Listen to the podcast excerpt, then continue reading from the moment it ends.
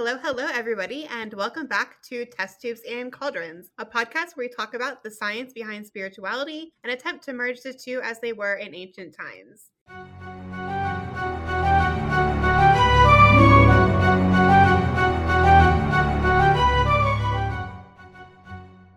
In this episode, we are going to be talking about being safe while doing magic. I intend to call this episode Don't Be an Idiot just because I think it's kind of funny and it fits in with the theme pretty well. But we're going to cover a wide range of topics from fire safety to working with herbs and being safe while doing that, essential oils, crystals, many, many different things. So if you're interested in that, please join us. But actually, before we get into that, let's do our what happened on this day segment. So we are recording this on March 20th, and on this day in 1916, Albert Einstein's theory of general relativity was published as an academic paper in a physics journal. This theory accounted for the slow rotation of the elliptical path of the planet Mercury, which Newtonian gravitational theory failed to do. I was actually just talking to somebody a little bit earlier in this week about the Einstein's theory of relativity, so I thought it was really interesting and kind of funny that it like coincided. Okay, so let's go ahead and just head into our topic. Let's dive right in. This is going to be a long episode because I feel like we're going to rant a little bit in our respective areas.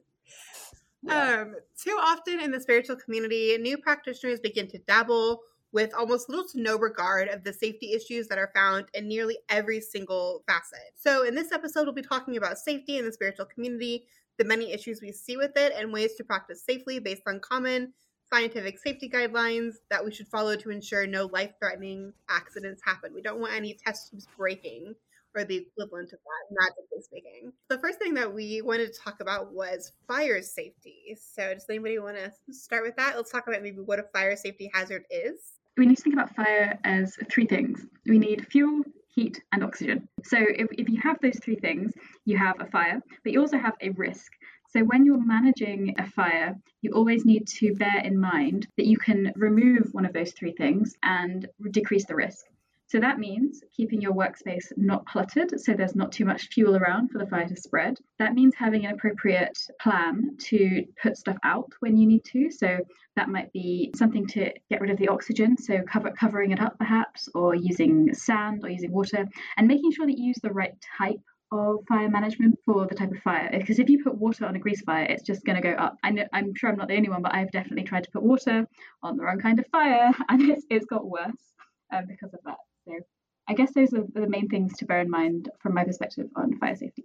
Yeah, I think a big one for me with fire safety is to plan ahead and also have an emergency plan in place. So a lot of fire like mishaps happen because people go to burn like in the magical community, something popular is the bay leaf. But like you start burning it and you don't have a fire safe container nearby to drop it into. So now you're holding this burning bay leaf, like freaking out because it's gonna burn you, or maybe the ashes are falling onto like a wooden surface or onto your carpet, which is what I have. None of that is good. so not planning ahead and having a bowl that you can put it in that's fire safe and won't melt or anything is really, really important. But kind of along the same lines, it's really important to have a plan in place if something were to catch on fire and if the, the fire was to get out of control. And not only to have a plan, but also to practice it. Because you can have a plan, you, the perfect plan, right? But if you haven't practiced it and it's something that's totally foreign to you, when you actually go to do it the first time, you are going to be so like not aware or in the moment because you're going to be so freaked out because of the fire. Like that's normal kind of panic mode mentality. But if you have a plan and you've practiced it before, then when a fire does get out of control, if it does, hopefully you never experience that. But if it does get out of control, you'll be able to kind of keep calm and remember, okay, these are the steps that I need to take in order to put the fire out, removing some kind of fuel, or to get yourself out of the situation and make sure that you leave safely. So those are the two things that I really want to iterate. Like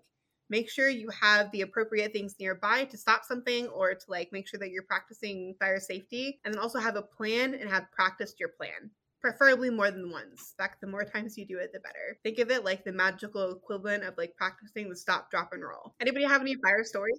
Gosh, I mean, I guess my main thing. So when I use a lot of fire in my practice, like I have a little cauldron. I once uh, last year, me and my housemates broke up my cauldron and roasted marshmallows over it, which was quite exciting. It was also kind of sad though because we're sitting there on the porch hovering over this tiny little thing. So I have these very tall. They're kind of like Greek style pillars on my altar, and they're candle holders. And whenever I'm burning candles on them, I often will put like a little bowl of water near them just in case it falls. it'll fall into the bowl of water. One time, this was a very stupid thing for me to do.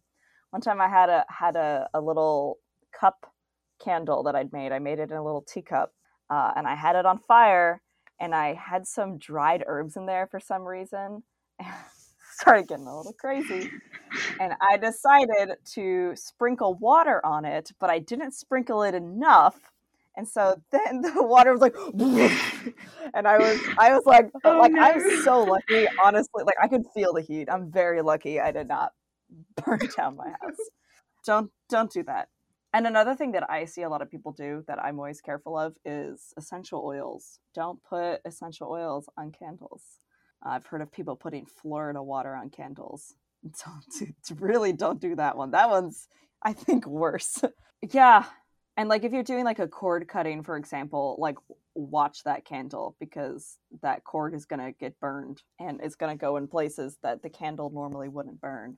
Yeah, I guess that's my general advice yeah just like if you're if you're burning something keep an eye on it. Definitely don't ever leave anything burning unattended especially if you have herbs on the candle or oil on the candle or it's like you have something wrapped around it. Be very just be very mindful i think of where what you're doing and where you're doing it.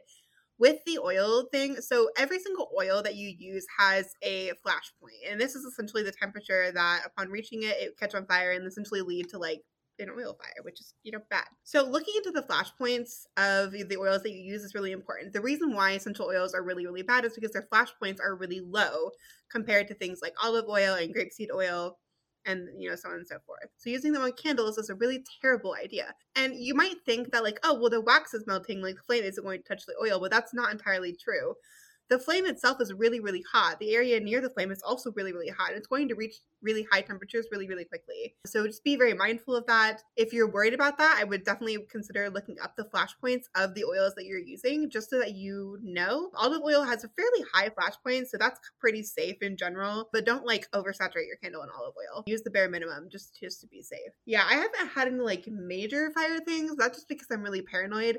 I do remember I did a, I think it was banishing spell and I had a bunch of herbs in the bottom, and like I had tied the person's picture to the candle itself that it would burn along and like you know be gone, whatever. And that definitely got out of control. Like that paper, the paper burning along with the candle, um, that flame got real large, and I was really scared there for a bit. I actually have a stain on my roof, like on the, my ceiling of my apartment from where I did that spell. So be wary of that as well. Holy yeah. moly! Yeah, Wow. How hot was that flame? They're definitely banished after that. they are gone. yeah, it works. So. I was curious what your emergency plans actually look like. So for me, I have I burn more incense than anything else, and I have a lot of salt around for that because it kind of acts similarly to sand. So you can just put that on a, on a fire and you can extinguish things with it because it's it starves the fire of oxygen. So, um, Phil, you mentioned that you have some water on your altar. What what what other things do you do to kind of keep safe? I I first of all, now that the weather's getting warmer, especially.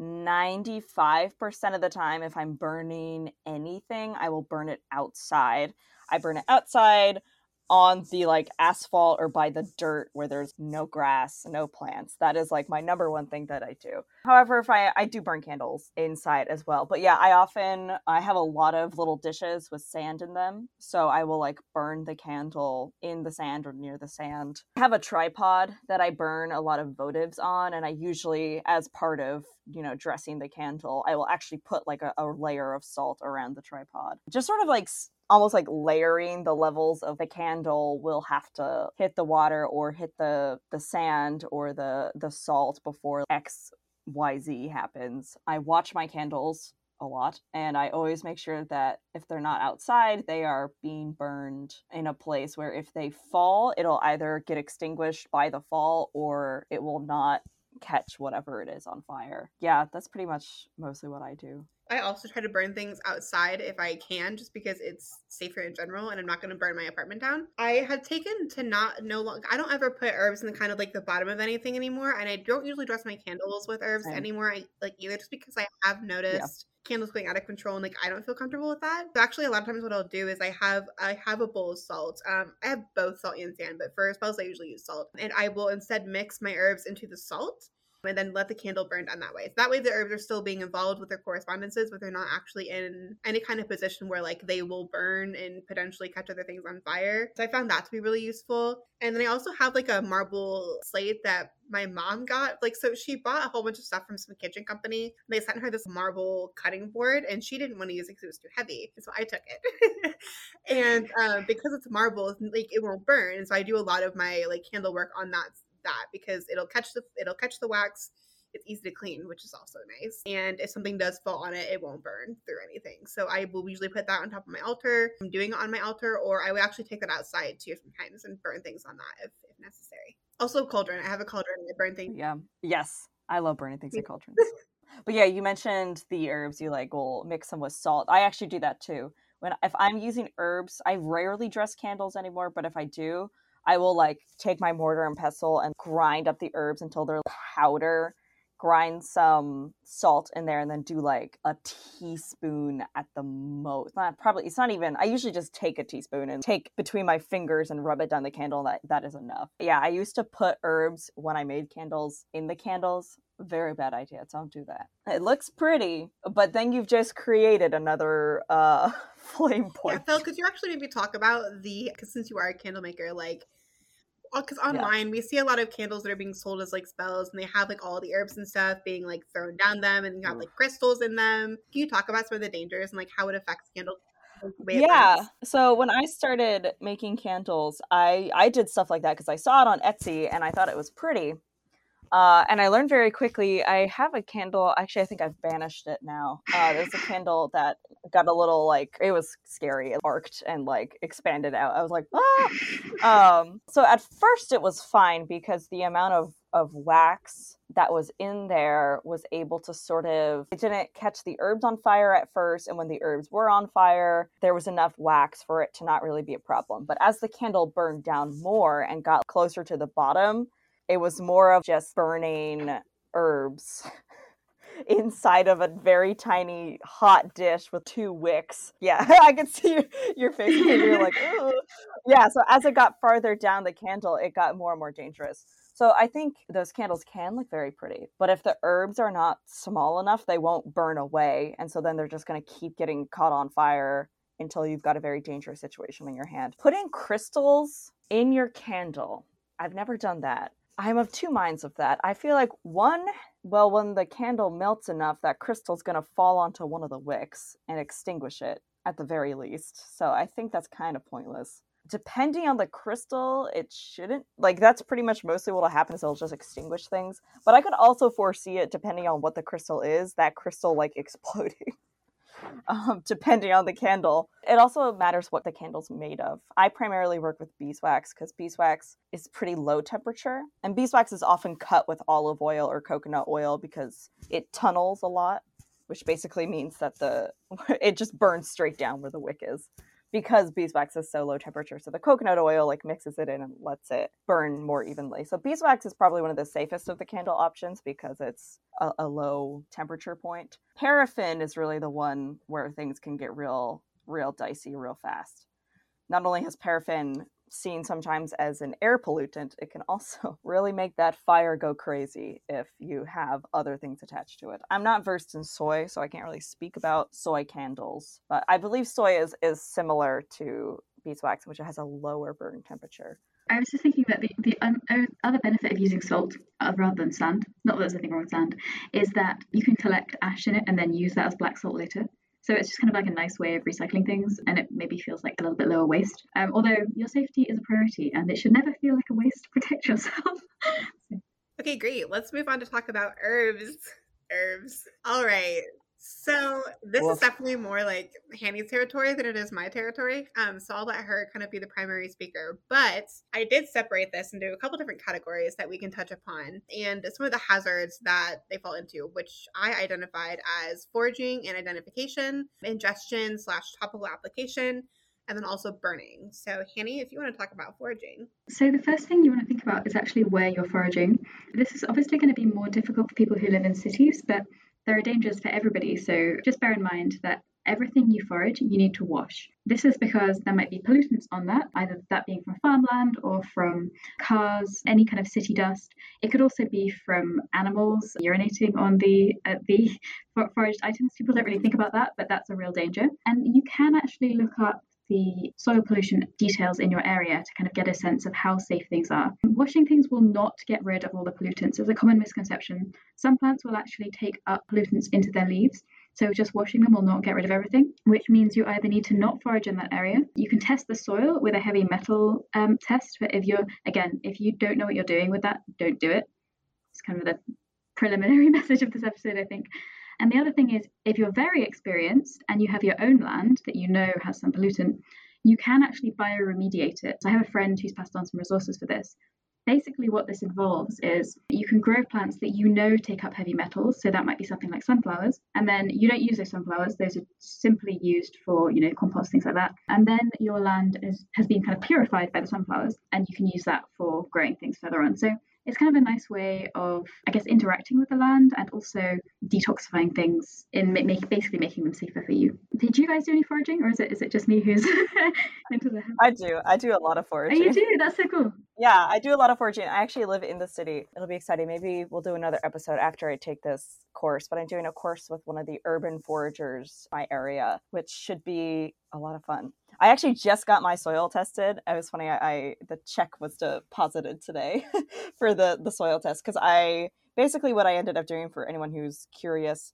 So unfortunately, a lot of the soil tests that you buy online don't test for heavy metals. They only test like the pH. So those you generally won't do. But I encourage you to look at your local universities. So one of the universities in my area, their ecology lab, I think, does soil tests specifically for lead, which is the probably the biggest one but they do like for other heavy metals as well. And in general too they'll they'll get the ph back uh, as they do the test anyways and they'll make recommendations based on that in general. So what i ended up doing just for anyone who wants to know what that looks like is i went around to where we're planning on growing things in my garden and i dug i think about six inches down. It was something like six to eight inches down and I took scoops of soil and I ended up they wanted like six different samples from around the property. And I put it all in a bucket, I mixed it around, let it dry, took out any gravel, any plant as best as I could, and then I, I shipped it off to the lab and then they're going to test it was around a cup of soil. So then they're going to test and let me know. And one thing that's also important to keep in mind and what you know some of these places that test for heavy heavy metal will tell you is that some properties do have small margins of lead in the soil there is a certain level of lead that is actually like tolerable. Generally though your your soil won't set off the heavy metal thing unless it's high enough. I think i believe one of the things is if your house was made before 19 let me see it's in the 1970s but yeah i'll i'll, I'll, circle back to that one. If your house is prior to that law passed in like the mid 70s, that is something you should look into. Like if your house was built before then or painted before then, there could be trace amounts of lead that have gotten into the property. Although if your house is built after that and you don't live in the city or really close to like major highways, you should be good because the paint is not lead based. At least that is how it pertains in America, I should say. But yeah, when I forage in the city, I only go into parks. I never go along the little freeway there, which is sad because there are some beautiful, wonderful blooming, not blooming, but they're just they're just so ripe, the wild garlic. And I'm just like, oh, you're tempting, but you're right by the side of the road. so that's something to keep in mind, as well as plant IDs. I think in general, unless you're trained in it, you should not forage for mushrooms. I agree. I completely agree. That's my yeah. hot take. Now, one can make the argument like chicken in the woods is, or hen of the woods is like pretty identifiable, but in general, just leave the mushrooms. Mushrooms, in order to even confirm that it is, like, you can't even confirm by looking at some of them. You have to do like a spore test, a spore print test. Don't, just don't forage mushrooms. I want to come back to the um, areas that are safe to forage in. So um, there are some other things that you should bear in mind before you, you go out to a particular area to forage. One is whether there are any local laws. So that might be whether it's in the UK, they call them sites of special scientific interest. Basically, they're kind of nature reserves, places where there are uh, protected species, protected environments. So you shouldn't forage there. There might also be public health warnings. So on the beaches here, sometimes they have algal blooms. So it's usually safe to forage things, but when there's an algal bloom, they can produce toxins in the water. That means it's not safe to take things from. So you need to kind of constantly check. It's like it's a dynamic thing, right? Environments need to be monitored constantly. And the other thing my foraging book specifically says, and this is UK specific, is that if you're not experienced, then you shouldn't forage near water. And this is because um, lots of poisonous species like um, water hemlock are commonly found near water, things like um, Adam and Eve's as well and they can be confused with lots of other species which are not toxic. So, water hemlock, six to eight leaves could kill you. Famously was used to poison Socrates, but it can commonly be confused with cow parsley. So, it's very, very, very easy to mix those up. And if you're not experienced, you don't know what you're doing, just don't do it. Choose something safe. Choose choose a kind of beginner plant to forage rather than going straight to uh, a risky area if you're looking to forage and you live in eastern United States, look at wild garlic. It's so abundant here. I don't know why. I just love to hear, and it's delicious, and it's very easy to identify. I didn't look for that because someone posted a recipe in um, one of the Discord servers that we're in, and it, it, was all about like wild garlic, and I was like, oh shit, I want to go find some so I can go make this it's so good. I have so much of it. It's really good. I just made some pesto with it actually. For wild garlic specifically, you should make sure that you individually harvest leaves though, because it does grow in the same soil type as lily of the valley, which is toxic, and also wild hellebore, which is also toxic. So make sure that you individually check the leaves that they smell of garlic, because you could be harvesting something which is yeah. similar one of my other things with with foraging is it's it's very rewarding there's so many books on like your specific local plant life. And I honestly think that one of the best ways to honor the land is to get to know the plants around you, even if they're not edible and you don't want to touch them. There's some there's joy I don't know that I get from being able to like identify a plant. I'm like, oh, and then I see it somewhere else, and I'm like, oh, I know what that is. And like you really get to know the plants of your area, and it just it just makes the work that I do so much so much more rewarding and uh, personal I guess. Along those lines, do you guys have any yeah. like plant identification apps that you would recommend? I know yeah. I spoke with um, Nike because I know she forages a lot and she recommended Picture This and iNaturalist. If you have others, this is probably a good time to throw them in. I use Picture This. Picture This is phenomenal. I, I use PlantNet. So um, iNaturalist, I think you can do plants and also things like mushrooms. PlantNet is just for plants. My experience is it's very slightly better at identifying plants, but obviously you're kind of limited in that you can only do plants, you can't do other other species. It's also got a really nice system. I'm not sure if the other apps have this, but it's got like a peer ranking system, so people can come and confirm your identification and um, rate them, suggest new names. So it's a really good way of, you know, if somebody has just like blatantly misidentified something, then um, you can get some confirmation from people maybe with a bit more experience. I guess one of the things that I I want to touch on just this is like from an American perspective and I guess this also can apply to other colonized lands is be mindful of the people who live there and are the sort of the people who originally protected and harvested from the land. One of the things that I I try to support my local tribes when I do foraging specifically as a form of of giving back and a lot of them will have donation sites. Some of them will even accept volunteer work if they accept that. Not all of them do.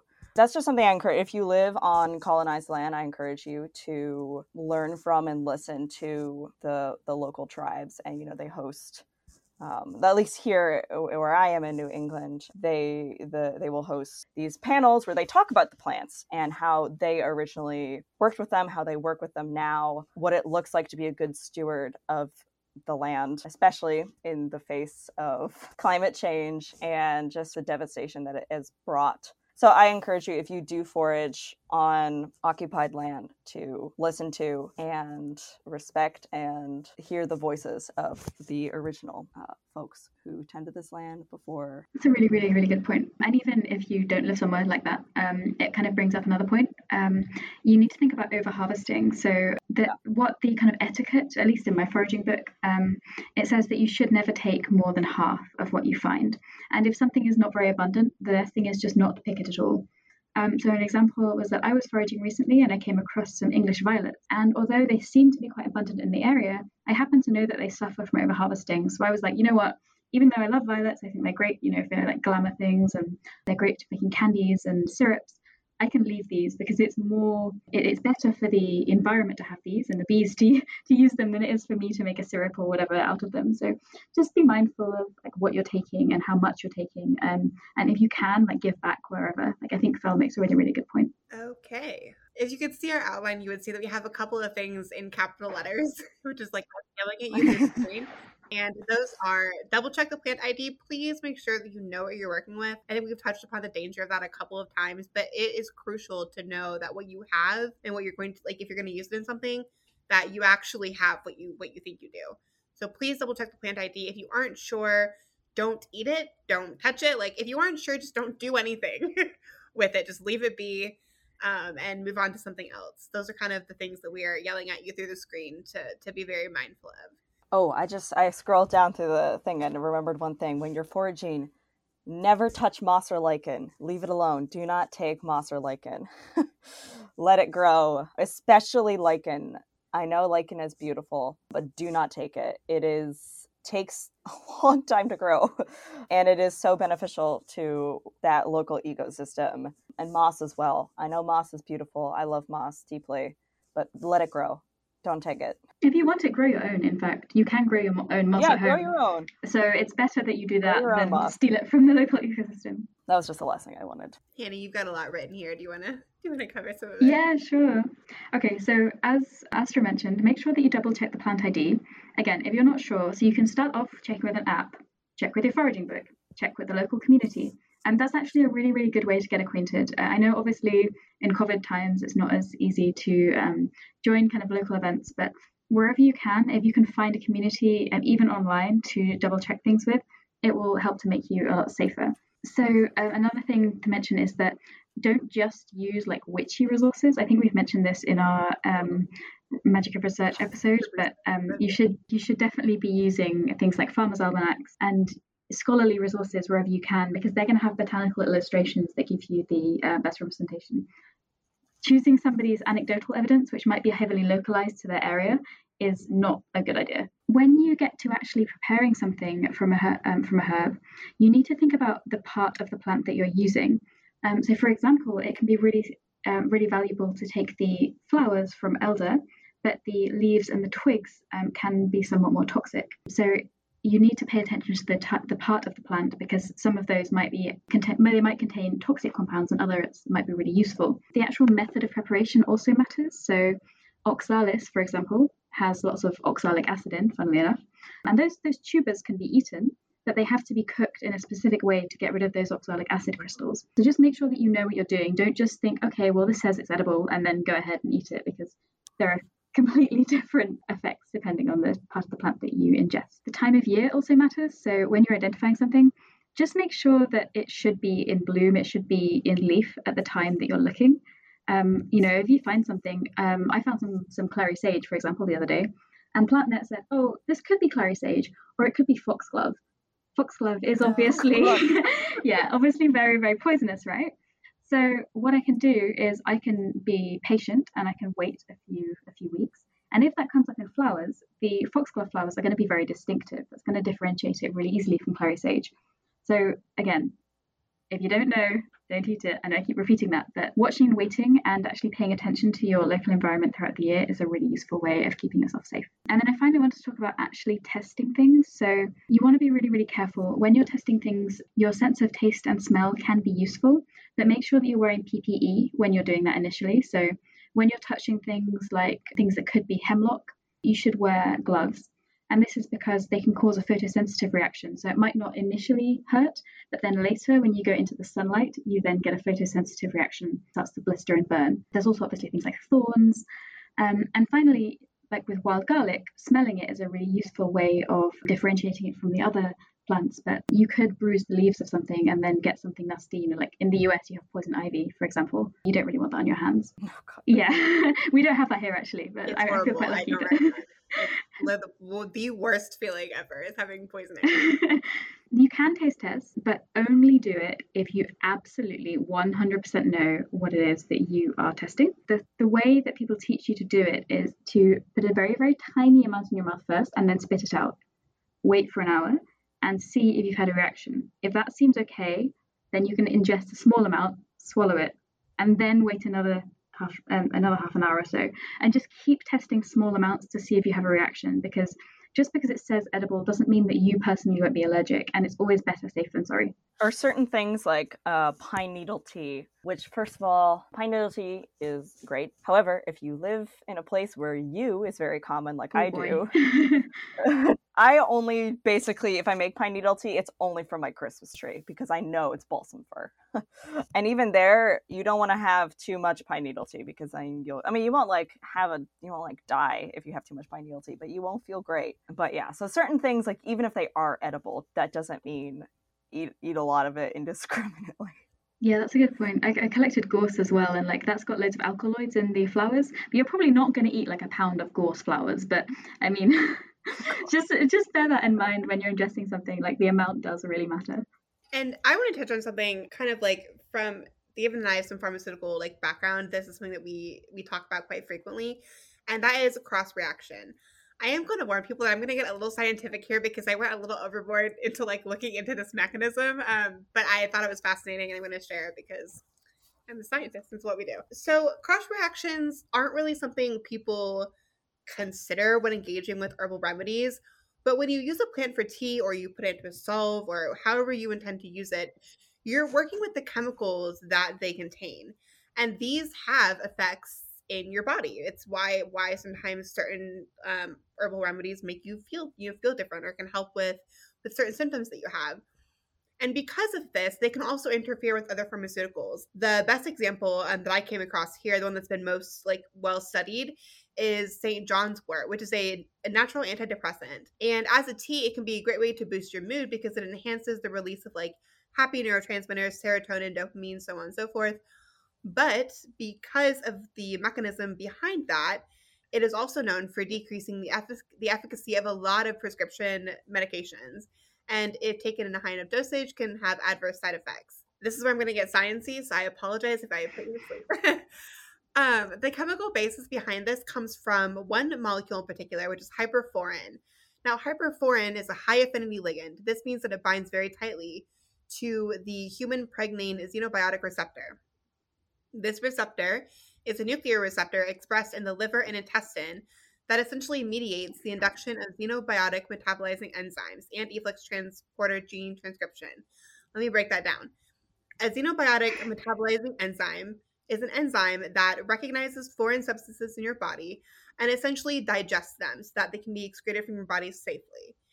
And an efflux transporter is something that will, if something enters into your cell and it's foreign and it's not supposed to be there, these efflux transporters are good at recognizing that and then forcing them back out to essentially to protect you. So why does why does all this matter?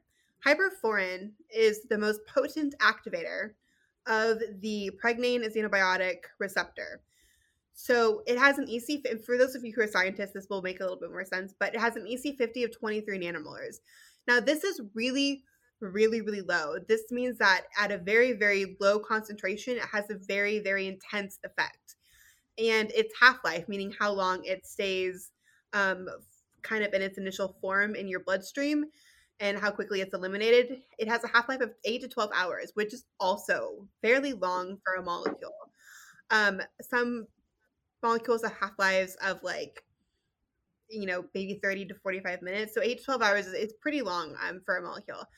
And the issue with that is that this long half life can lead to a lot of accumulation over time especially if you're doing something like drinking St. John Wort's tea, where consistently ingesting this molecule, it can grow in concentration. And given that it requires such a small concentration to activate these receptors, that can be really problematic.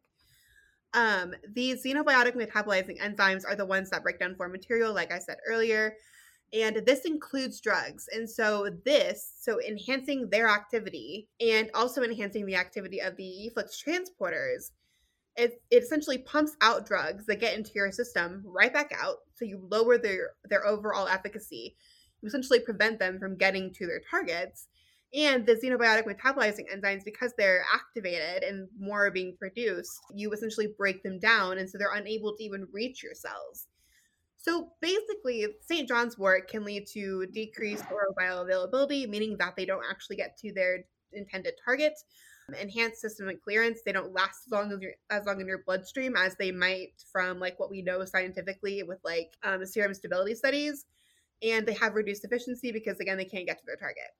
So that's like an instance of an herb that you know people might not think actually has much of an effect has a really big effect and can severely severely decrease the efficiency of of medications it's a really big issue with birth control this is something that's been studied um, pretty pretty frequently, and there's a lot of um, references on it. I can include a few like you in the description below if you're curious. But all of this to say, you should consult with your doctor first before engaging in any kind of herbal remedy that could potentially interact and interfere with other drugs. Some of these reactions are really dangerous and can lead to death. So I cannot I can't stress the importance of checking and how how important that is. Please consult your doctor. Don't think you know better than a medical professional um, they're trained in understanding cross reactions and they can they can tell you and if they even if they don't know off the top of their head they have the background to do the research and understand kind of the science behind any cross reaction. So please i'm begging you go talk to your doctor before you do any kind of herbal remedy that could influence the current medications that you're taking that's a really, really good point. That's actually really interesting because I knew that St John's Wort did interact, but I actually didn't know the mechanism. So it's um, it's really interesting to hear what it is. I found it very fascinating. And actually, I, I sent Hanny this paper, but I will also include it in the description box below. The paper looks at some very common herbs that are um, used in society and looks at their mechanisms of action within our bodies and how they do interact with different pharmaceutics. Um, if you're curious, go read it. Fair warning, it is a science paper, so it's going to have a lot of that terminology. Um, but hey, if you're interested and you aren't a scientist, like see if you can make sense of it. Um, I found it very, very interesting. I, I, was devastated that I couldn't eat grapefruit anymore when I started my new meds because it interferes with cytochrome P450 in your liver. So yeah. basically, it again decreases the bioavailability, uh, which is really, really annoying. So if you're on certain um, medications, you should not be eating grapefruit. It's, it's pretty amazing how our food that can is true. Us. Yeah, it's crazy. Absolutely insane. Okay, let's move on to burning. so again. Um, oh, one oh, last yeah. thing for ingestion. I think this is said a lot, but I don't think it's said enough. Don't ingest anything that is like a flying ointment tincture. I have seen people make th- tinctures out of herbs traditionally found in flying ointment, which are all poisonous. Do not ingest them don't ingest it. Don't ingest henbane. Don't ingest or what is one of the belladonna. But yeah, just don't just don't ingest. I know people sell flying tinctures. Just you know, err on the side of caution. And same thing with like going back to what I said earlier about certain things. Like if you have too much of it, it can cause what or it can make you feel kind of weird. Mugwort is one of those things, as well as wormwood. Err on the side of caution. Uh, if you if you have a womb and you have your period, mugwort can can make that happen. Mugwort can fuck up your like that whole cycle. So just be careful. If you're pregnant, it can cause you to yeah. miscarry. Like check check yeah. the herb, check the properties, make sure you're being safe. Yeah. Um, on that same note, if you do make a tincture, please label it like with the with what you use, so that you don't have like fly ointment and forget that you included all these toxic plants. Um, labeling to make sure that you know what's going on later is super super important. So or a doctor needs to see what you've taken if you need to go yeah, to the hospital if later you, if you do something that yeah. causes you to almost die um, letting them know what was in what you took will be helpful. They can it'll give them a better basis for how to treat you. Good point. Oh i see.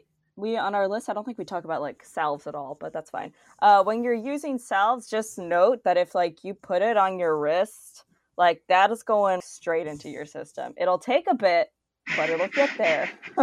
so be mindful. You know, that's why I think back in like the early 2000s, people were like freaking out about people writing things on their wrists. I don't actually know any merit of that, but I remember that was like the main reason is like, um, if you put things there, it will go into your system slowly, but it will get there very strongly. So be mindful what you know you put on those places of your body where there are a lot of veins, like your wrist, your neck, and ankles, anywhere where there's like a lot of a lot of like blood flow and like very thin skin layer. General kind um, of yeah. rule of thumb there: if you can see the veins through your skin in that particular area, you probably shouldn't put anything on it. Or like if you do, be aware that it will be absorbed much more quickly than if you were to say to like put on your legs. Yeah.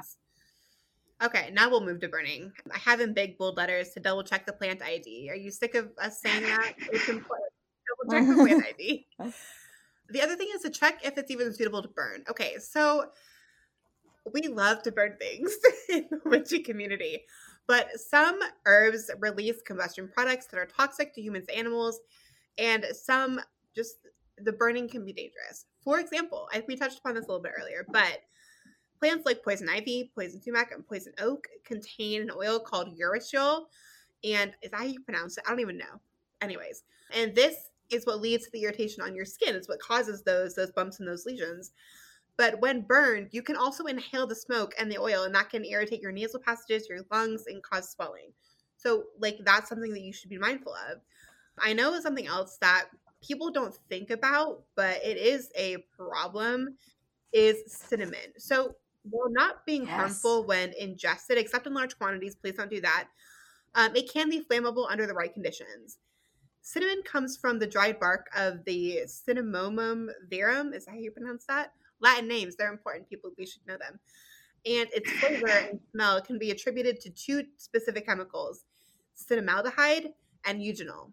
Now, if, you, if you're a chemist and you recognize kind of the functional groups a part of these molecules, the alcohol and the aldehyde, these are both very volatile um, chemicals.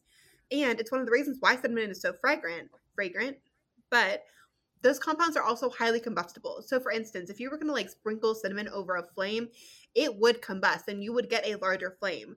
So please be careful when you're working with like um, ground cinnamon.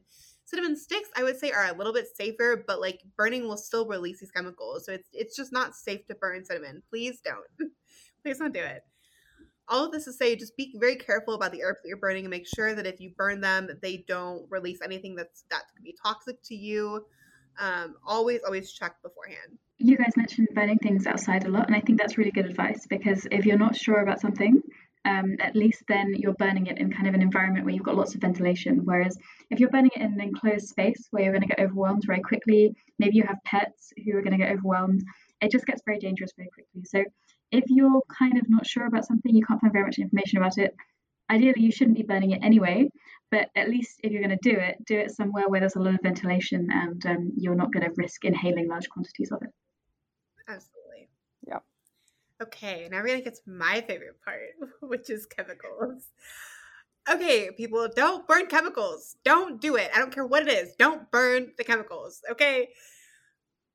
Any chemical that has okay, well, let me back up a little bit.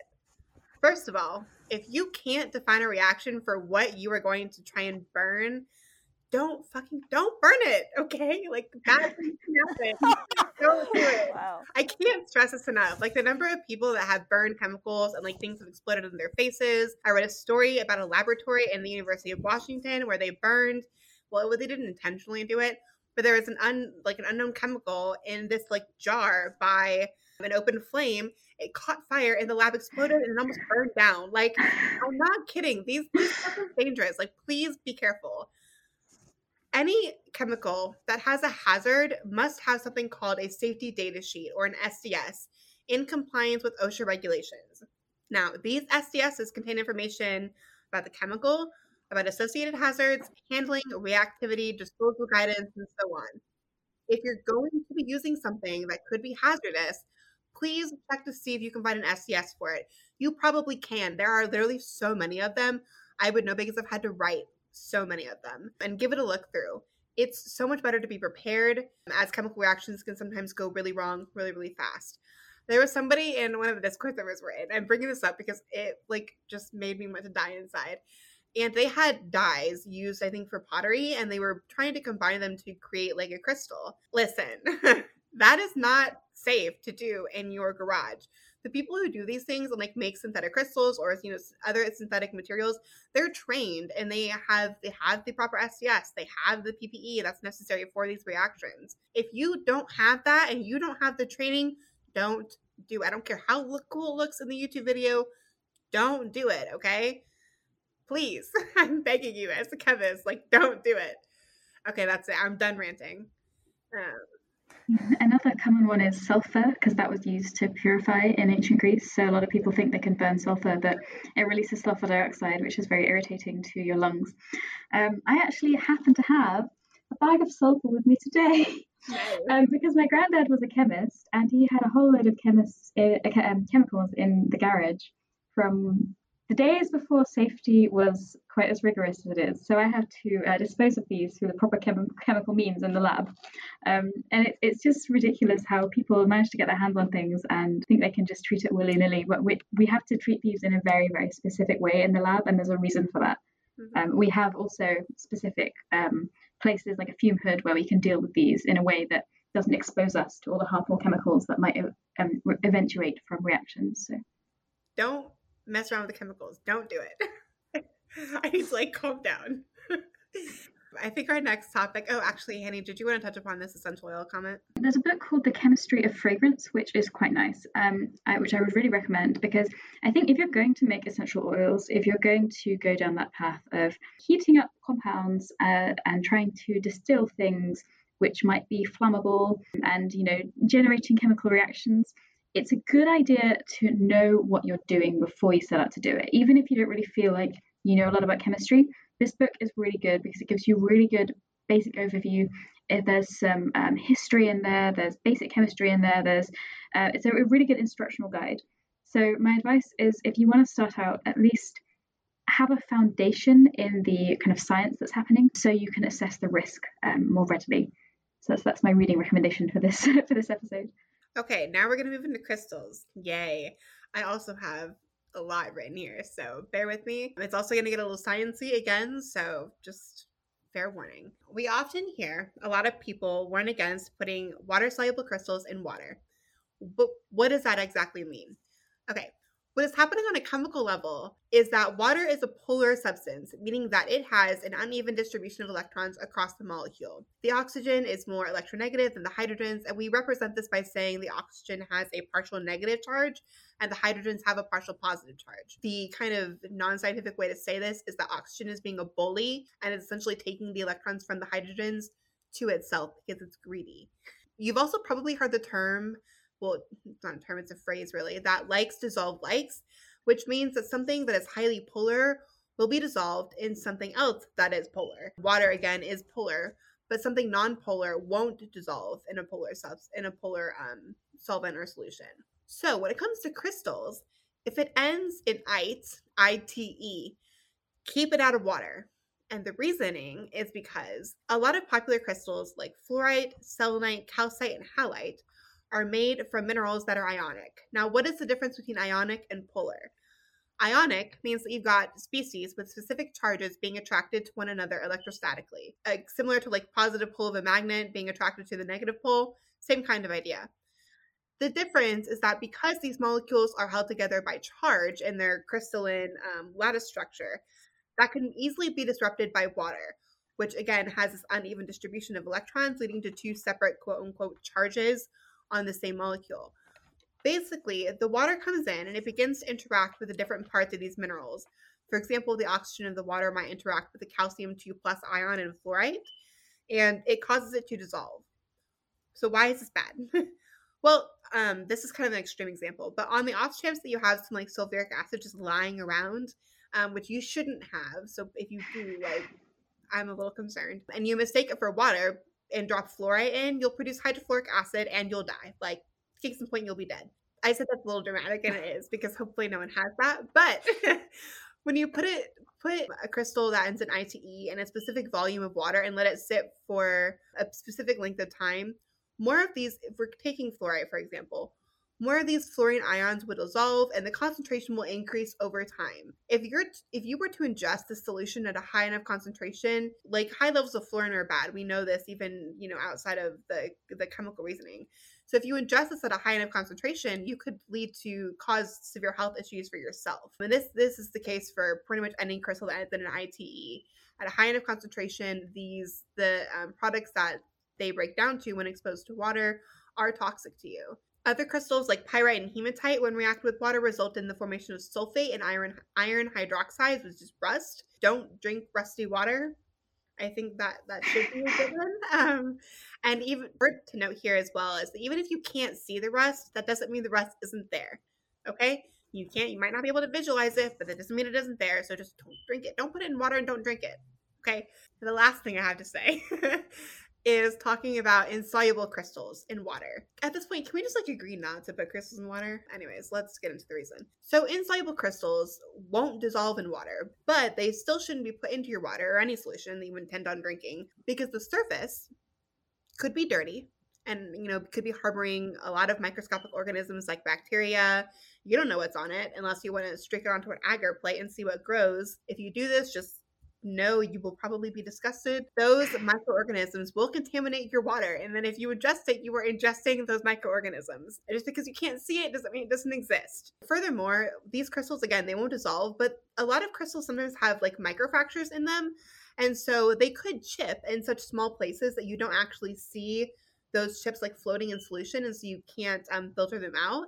And so if you drink it and then you ingest these like chips of crystal, that could also be really damaging um, to your stomach lining, to your intestines, and so on. Okay, so case in point that entire conversation, don't put crystals in water. Ever. Don't do it. It's not worth it. If you want to charge crystals with water or charge water with crystals, put them around whatever vessel you're using. Like there are ways to do it without putting them in water. The crystal water bottles that like I've seen around sometimes the witchy communities, please don't. It's not safe unless the crystals are somehow separated from the water that you're drinking. But just again, don't put crystals in water for all of the reasons that we mentioned previously. Also, this shouldn't need to be said, but don't put crystals in any of your orifices because of the same reason for bacteria.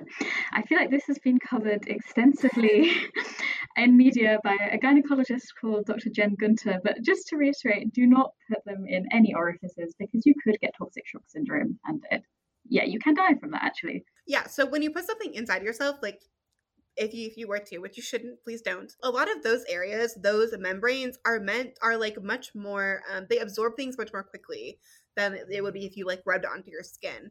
That's why it's so so so dangerous because you're exposing it, especially if it ends in ITE.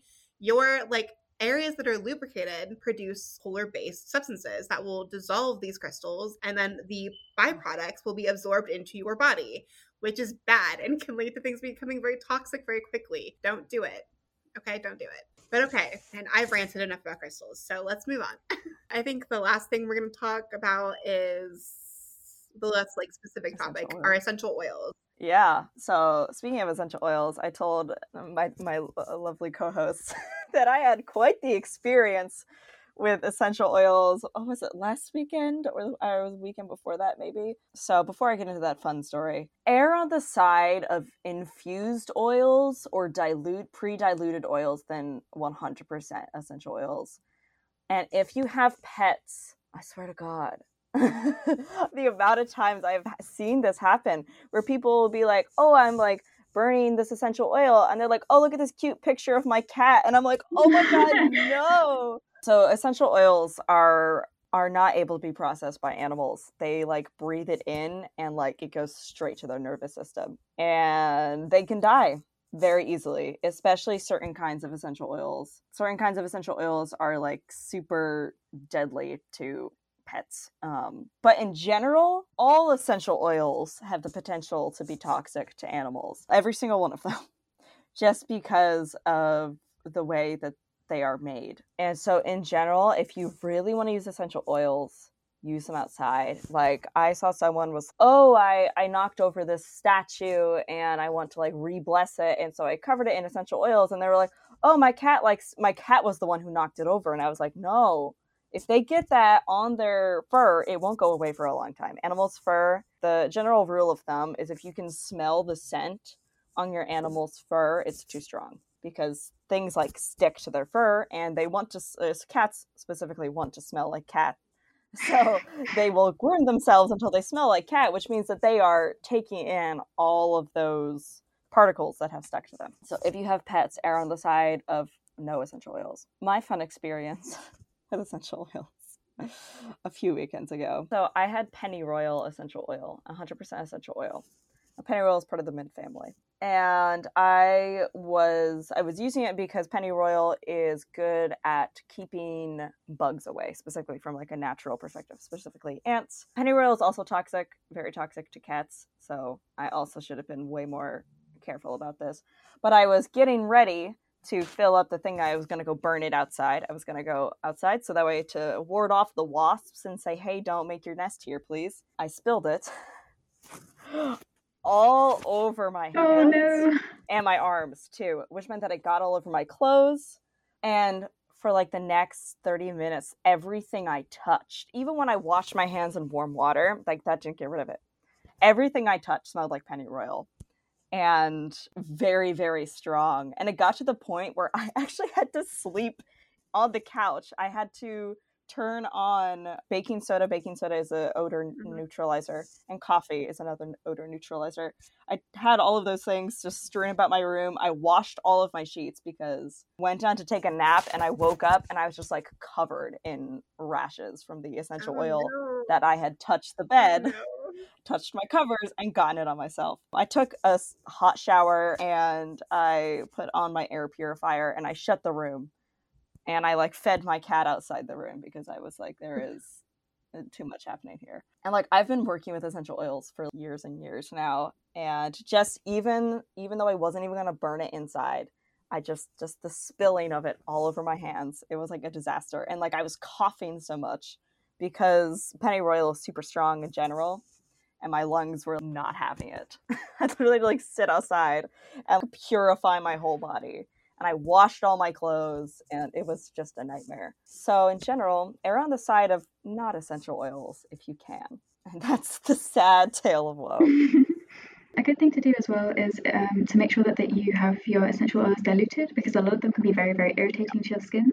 Um, this particularly applies to things like cinnamon, um, that can be very, very irritating to certain people, um, and also to citron oils, so things like lemon based oils. Um, they are Yes. photosensitizing in the same way I mentioned about um, hemlock can be. So you might not notice, oh, you put it on your skin, you put it, you put it in the back of your neck, and it feels fine, but you go out in the sun and then you have like a really nasty blister on the back of your neck. So um, either wear it diluted um, or patch test it first on a kind of inconspicuous area that's away from the sun. Um, and another thing you can do if um, you're not sure is you can actually wear it on a phylactery. So um, I have one of these. It's like a kind of scent locket type necklace. You can get them quite cheaply. It's a little sort of bottle that you can wear around your neck. So you can have kind of be wearing the oil, wearing the properties of the plant without actually physically wearing it on your skin. And it's a lot safer that way than having something that potentially react badly to you or your pet. Yeah, and I want to talk really quickly about some dilution protocols. Um, again, this might get a little sciencey. Sorry, I am like all about the science today. So if you know the concentration, and sometimes if you buy essential oils, they will actually tell you the concentration of the oil within. So if you know it, you can do a simple dilution with like our favorite M1V1 equals M2V2 equation. This is probably the simplest and the easiest method. So then you can achieve a very specific concentration simply by diluting with with water or another substance. If you don't, however, I would recommend doing something called a serial dilution. This is probably your your kind of next best bet. 10x serial dilutions are the easiest. Um, also, I would say probably the most popular. And essentially, what that means is you would take one tenth of your initial stock solution, which would be the essential oil, and in kind of its pure form, and you would add it to another tube, and then add another solution to dilute it with to a specific volume. So I'll give you an example. Let's say we're working with lemon essential oil. Yeah. So you have the lemon essential oil in its pure form, and you want to perform a serial dilution to find the concentration that doesn't burn your skin. And you would do this by patch testing, not spraying it all over your body the first time. Okay. So you would take one mil of your essential oil, and then you would add nine mils of water for a total of 10 mils. So this is your first 10x dilution. That means instead of going from, let's say you have like 100 millimolar, divide that by 10, now you have 10 millimolar. These concentrations are really high, by the way. They would probably not ever be this high, but I'm just using it for example. So that's solution two.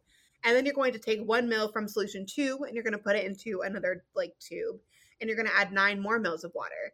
Now we've diluted it 10 times again. So that 10 millimolar solution is now a one millimolar solution. And you would keep doing that. And each time you could patch test that on your skin to see if it burns. If it burns, do another dilution until it, it reaches a point where it doesn't burn. I would actually recommend maybe going two dilutions past the point where it's not burning just so that you know it really is like safe at that concentration. Yes, and I actually have a very easy guide to serial, cereal dilutions I will include below in the description. So if you want to do this, um, that should also be a good starting point for you. Which means that we're going to move on to the second part of this, which is ingesting essential oils. Okay. I'm also Ugh. really passionate about this, so I apologize if I get a little worked up. that shit is concentrated, okay? It is in its pure oil form. Like that is it, it's concentrated stuff. So please don't think that it's the same as like dropping a drop of lemon juice in your water. Like not the same thing at all. Dropping like one drop of lemon essential oil is like dropping 50 lemon peels into your water, okay? It's like Jesus. it's really, really, really concentrated. Because of that, they should be treated a lot more like a medicine and handled appropriately with like dosaging, you know, keeping that in mind. Quite frankly, you just like shouldn't ingest it at all because it's not safe. Also recognize that they're oils, right? And because they're oils, they're not going that means that they're non-polar and they're not going to dissolve in a polar solution, which would be like water. So if you take essential oil and you drop it into water, it's not going to dissolve in the water. You're going to have oil droplets in water. So, if you were to then drink said solution, the oil isn't going to go down with water. Instead, it's going to actually bind to the mucosal membrane of your throat because your mucus is nonpolar. Well, it's a mixture of polar and nonpolar, but um, the nonpolar parts of it will bind to the nonpolar oil. And so instead of being washed down to your stomach with the water, it's going to bind there and it could lead to burning and irritation. Okay, don't drink essential oils, please. You have no reason to. If you want your water to taste like lemon, just put in some lemon juice, okay? If you do want to dilute something safely, um, so for example, the serial dilution example we used before, um, some really good carrier oils are sweet almond oil. It does have a little bit of a smell of itself. Fractionated coconut oil is another good one. Some people do react to this, so just make sure again that you patch test it. Um, some people use olive oil. I find that this the smell of olive oil is actually a little bit too strong. Uh, do you guys use any carrier oils or? Um, I think grapeseed. I know jojoba oil. Grapeseed and jojoba oil Mhm. are both really. Jojoba oil is really expensive though. Yeah. It's also a little It was very expensive, but it's not as expensive as jojoba oil. Um, I found, and it doesn't have any like severe smell like olive oil either, so it's a pretty good. I use that in a lot of my like alchemical workings, um, and it works pretty well. One last thing I will say about essential oils. Here's a fun list of essential oils that are specifically toxic to pets, specifically cats, but generally follows protocol for dogs too. Bergamot, cinnamon, clove, eucalyptus, pennyroyal, geranium, lavender, lemon, lime, and orange, anything citrusy. Lemongrass, rose, rosemary, sandalwood, tea tree, thyme, the mint family, and ylang ylang. Those ones are specifically dangerous to cats the the essential oils. Now, the smell of it is not necessarily the thing that makes it dangerous. It's like the the volatile oil, like the volatile compounds and essential oils that makes them dangerous. If you have pets, tea tree oil is so deadly to pets. If you have pets, just don't even buy it. Don't even buy products with it in it. It is so dangerous for them. It is so like it will kill them very, very, very, very quickly. There's unfortunately not much you can do once they have either ingested it or if it has gone in, um, if they've breathed it in. Have pets, just don't get it. Don't get tea tree oil. just don't do it. It's not worth it. Yeah. Okay. Um, Now that you've Yeah. heard us rant about lots, um, we have one final segment, and Felicity really. Um, and again, in all capitals here, so we're yelling at you through the screen, yelling out of out of a desire to keep you safe. yeah. Don't put it in the ground and other environmental concerns. So Felicity, take it away. Yes, I will go through this, and then you two, if you want to expand on why you shouldn't put it in the ground. So, here are many things not to put in the ground or on the ground. If it has salt, do not put it in the ground. People love to salt the earth for some reason in witchcraft. If it has salt, I will say this again if it has any salt, do not put it in the ground. If it is an invasive plant species with a possibility to grow, here in, in like northeastern uh, America. I don't know why I forgot what country. Um, here in the Northeast, things like wormwood and mugwort will grow like nobody's business. If it is invasive plant species with a possibility to grow seeds, for example, do not put it in the ground. If it has alcohol, be mindful where you put it. You can pour alcohol on the ground, just don't pour it in the same place too much. Like, do it in different. Um, I want to speak on that really quickly. So, with the alcohol, um, ethanol and isopropanol specifically lead to stunted plant growth and at high enough concentration, which would happen if you continuously poured it into the same place, um, can actually lead to to plant death. So be very mindful of what you're putting in the ground. Preferably, don't put any methanol at all in the ground. Methanol can be very toxic yeah. um, to plants if you do at high enough high enough concentration. I did read that there was a study that said methanol can actually maybe help promote plant growth even but i didn't look into that too much but just like in general if you can don't put alcohol in the ground it's really not good for it at a high enough concentration it can lead to to plant death so be very mindful of, of that you can always, um, if you do like wine, for example, like libating wine is quite common, I would say. You can always follow that up with water to decrease the concentration of alcohol there, yeah. just to kind of make it a little bit less risky. So if it has wax, especially paraffin, do not put it in the ground. If it's food that might attract wild animals or it's shallow enough for a dog or a coyote that can dig it up, do not put it in the ground. I live in an area with lots of coyotes. If you are burying an offering, generally try not to bury meat, but if you're like really insistent on it, dig it six inches plus. Because the last thing you want is to attract coyotes or raccoons to where you are. If it's toxic to wild animals who can get to it, because they will, do not put it in the ground if it is not biodegradable, I'm looking at jar spells here. do not put it in the ground. Do not put jars in the ground. Yeah, a word of note with that. Um, if you intend on burying something, consider doing it with biodegradable items. So, a friend of mine in um, yeah. my Discord server once suggested using avocado peels, which I think is brilliant because those are biodegradable and they come in those like little boats. And so they, they would hold whatever you were intending to to bury. Yeah, jar spells. Listen, don't put your jars in the ground. Okay, don't don't do it. It's bad for the environment. A lot of times they're going to get dug up if you don't bury them deep enough. Glass does not decompose. Okay, so don't put it in the ground. You are disrupting an ecosystem by adding something that won't decompose over time. Yeah, so I think I've reached the end of do not put it in the ground. if you guys want to expand on any of those points. Also, don't don't disrupt the ground. That's another thing. Um, it's really common for people who are out in nature to like make cairns and things like that. So like picking up rocks and stacking them up, and you know it's a common thing for people to do when they're out hiking, um, or even as part of like a, a, witchcraft practice. But that's really really bad for local environments. Um, there are insects that live under there. Um, the um, hellbender salamander in Appalachia is apparently also very endangered because people keep disrupting its habitat. So not only should you not be burying things that are not biodegradable, but just leave the land in as close as a state as you found it. I think that is generally good advice. Okay, so we've been recording for a long time, so we'll wrap it up here. Um, with some final kind of tips related to risk assessment. There's a couple questions that you should ask yourself um, as we go along, and we can we can like rotate through these um, if you guys want. And the first one is ask yourself if you have to do it. So if you don't need to do something that could potentially be hazardous, don't do it. You you don't ever need to feel pressured. And if there's a safer alternative, please choose that route. Your safety and also the safety of the environment is of paramount importance. It's much more important than quite frankly the spell that you're doing. It's not going to help you if you're dead. So just ask yourself if you have to do it and if there's a safer alternative, please choose a safer alternative. Substituting things into like spell work that maybe are more like safer for you, but maybe aren't like for okay, let me just for instance, if you're gonna do a like if you're gonna make flying ointment, let's say that you want to include maybe some herbs that aren't as toxic to just to be safer about it, that's not going to decrease the like magical properties of your ointment. Like it's still going to be a flying ointment. You've just been safer about it. Like that those are the kind of things that we're talking about.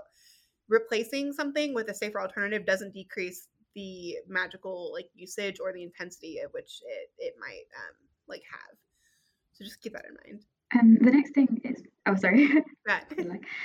um, the, so the next thing is if you have to do it, then can you somehow do less of it? So this is just remembering that your risk is always the hazard of the activity you're doing times the exposure.